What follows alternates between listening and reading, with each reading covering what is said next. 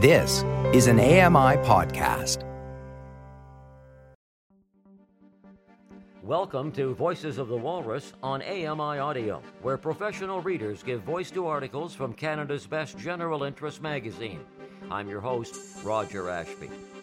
Celebrity chefs, food writers, and home cooks have sneered at pre-cut produce. By doing so, they're dismissing those with disabilities. Lori Wilson reads, "In Defense of Garlic in a Jar, How Food Snobs Almost Ruined My Love of Cooking," by Gabrielle Drolet. Gabrielle Drolet is a writer and a graduate student at the University of Guelph. Her work has appeared in the New York Times, the Toronto Star, the New Yorker, and more. This is an article titled, "In Defense of Garlic in a Jar, How Food Snobs Almost Ruined My Love of Cooking," by Gabrielle Drolet. I'm Lori Wilson. I was in my second year of university when I discovered the joy of making meals from scratch. My desire to cook was sparked partly by the sheer excitement of having access to a kitchen. After a year of mostly eating the same few vegetarian meals from a dorm cafeteria, the possibilities now felt endless. Between classes, I rushed home and delighted in the ritual of trying a new technique or recipe, the perfect temperature at which to roast cauliflower, how to fry tofu so the edges were just crispy enough, how to use up all those cans of chickpeas I bought on sale. My curiosity was further bolstered by the fact that I was coming into young adulthood around the same time that YouTube cooking channels were becoming part of pop culture. This was twenty seventeen, when Bon Appetit had just launched its now-famous Gourmet Makes series, and shows like Binging with Babish were garnering millions of viewers. As a terminally online student, I spent far too much of my time watching their videos and experimenting with their recipes. One afternoon, I was making a stir-fry in the small kitchen of a house where I lived. As vegetables sputtered in hot oil on the stove, I remember one of my roommates coming downstairs and poking her head into the kitchen. Quote, "What smells so good?" she smiled.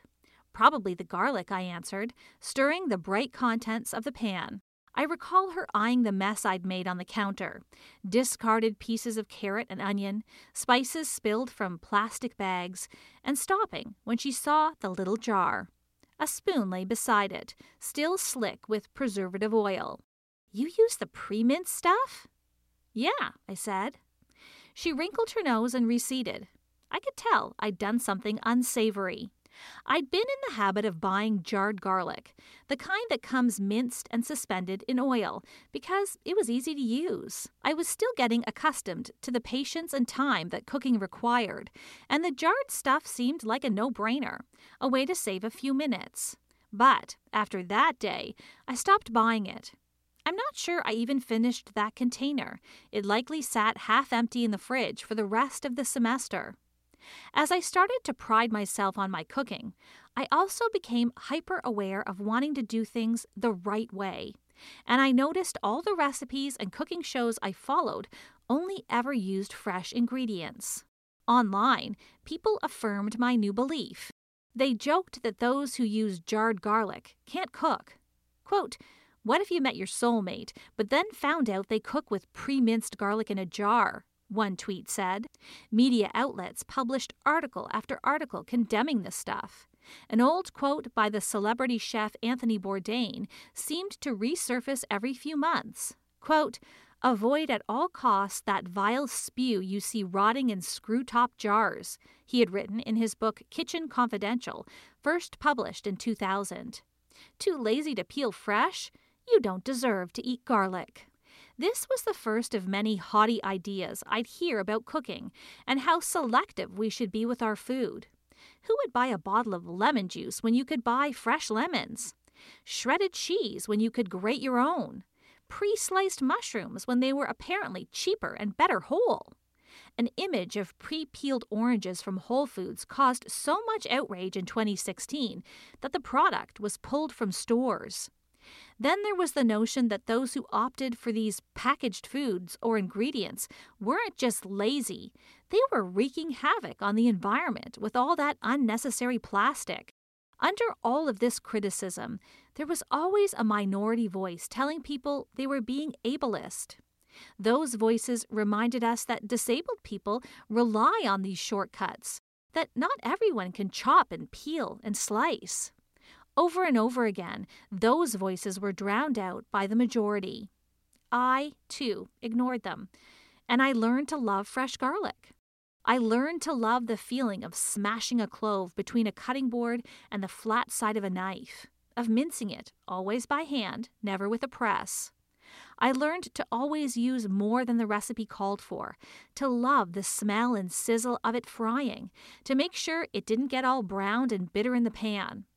I learned to appreciate the slight, but usually unnoticeable, difference in taste when I used the fresh stuff, the Allison edge a little sharper or more present. Then, in early twenty twenty-one, I developed a nerve problem that changed everything. My life became immeasurably different last winter. A repetitive strain injury led me to develop thoracic outlet syndrome. Pain shot through my forearms and into my fingers when I did simple tasks. My hands often went numb. My elbows ached and seized.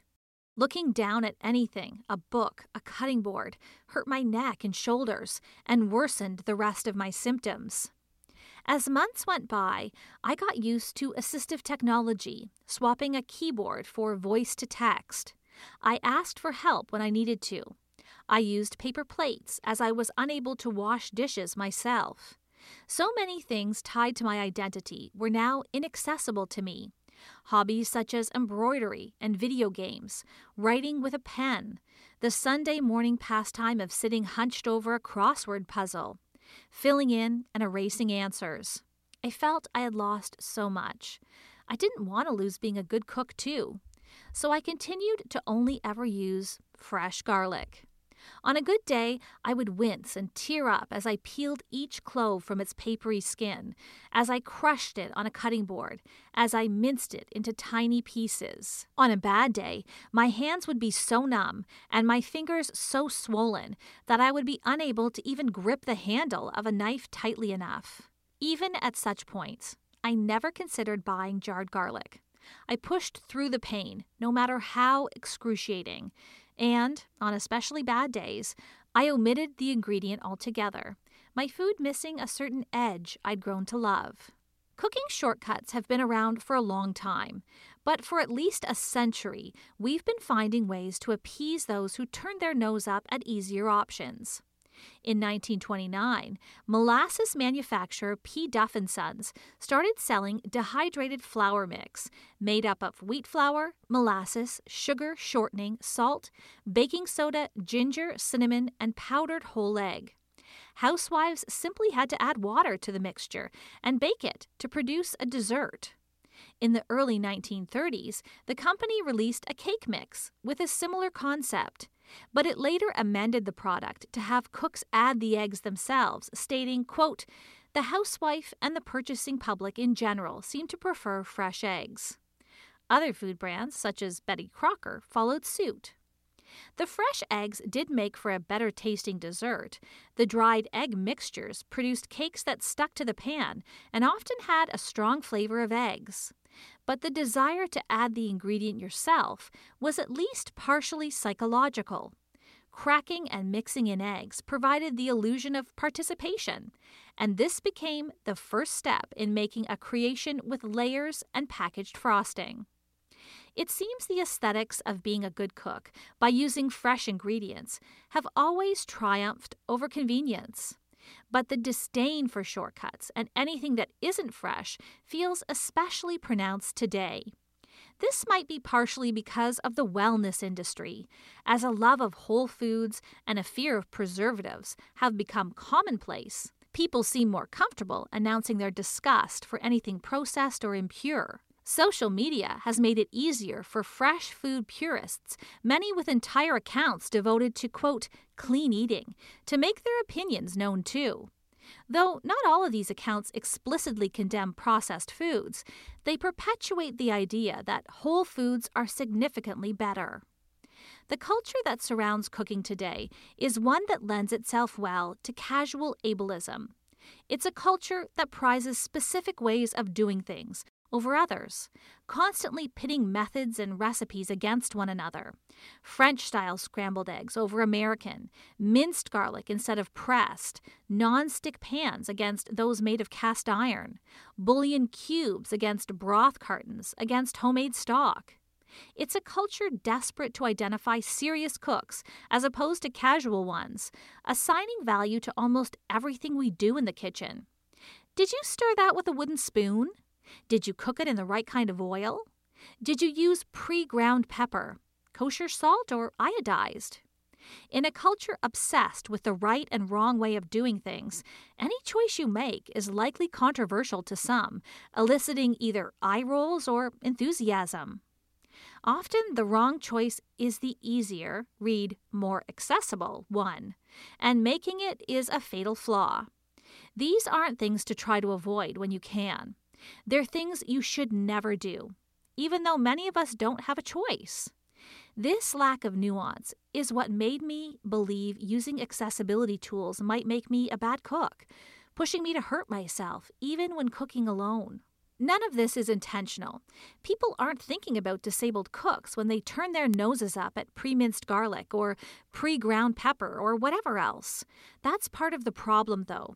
Dismissing ingredients and disparaging anyone who uses them means not thinking of who exactly that might be.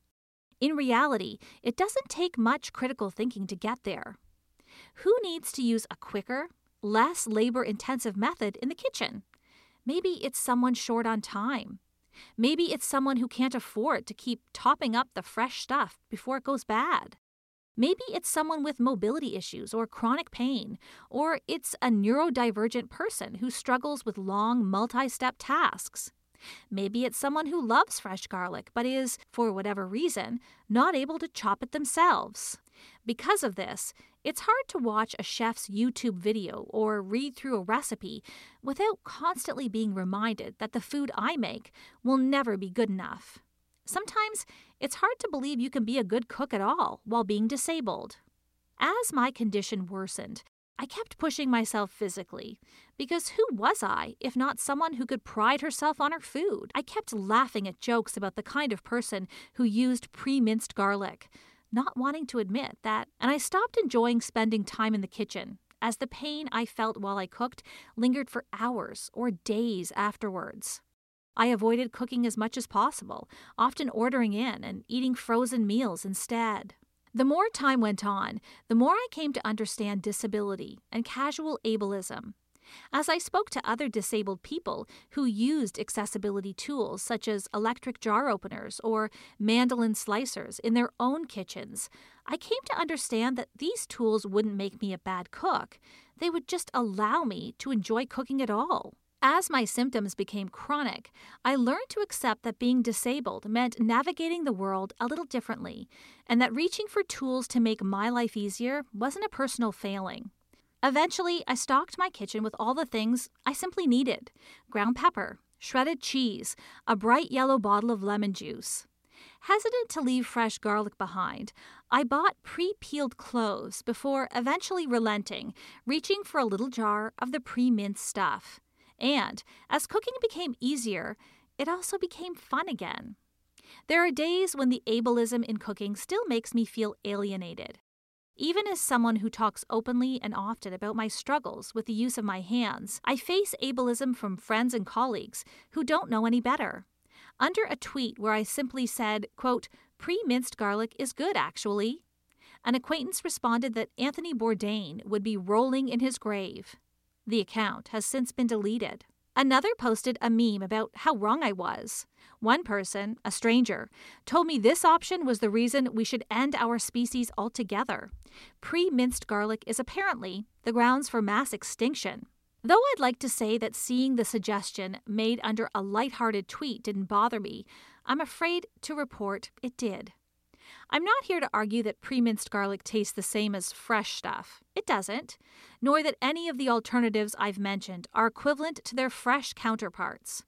I'm here to say the way we talk about accessible food options, whether in our homes, in recipe books, or in cooking shows, needs to change. The question of why someone might use pre-minced garlic is less important than this one. Does it matter? Cooking should be about the joy of making something you're excited to eat or serve, about preparing food you like in whatever way works best for you. You can cook the way you want to. You can even say your way is better if you like. But there's no reason to say other ways are wrong or disgusting. The simple truth is that being a good cook isn't exclusively about using, quote, high-quality ingredients. It's about making great food with what's available to you. In my little kitchen, I toss pre-sliced mushrooms and pre-minced garlic in sizzling oil, filling my apartment with a rich Allison smell. And I feel comfortable in my skills, even if fresh garlic is absent from my pantry. That was an article titled In Defense of Garlic in a Jar, How Food Snobs Almost Ruined My Love of Cooking, by Gabrielle Drolet. I'm Lori Wilson. You've been listening to Voices of the Walrus on A M I Audio, produced by Don Dickinson. Audio engineering by Bill Shackleton, Matthew Maynard, and Jacob Szymanski. The manager of A M I Audio is Andy Frank, and I'm your host, Roger Ashby. If you enjoyed this podcast, please consider giving us a rating and review, and subscribe for more.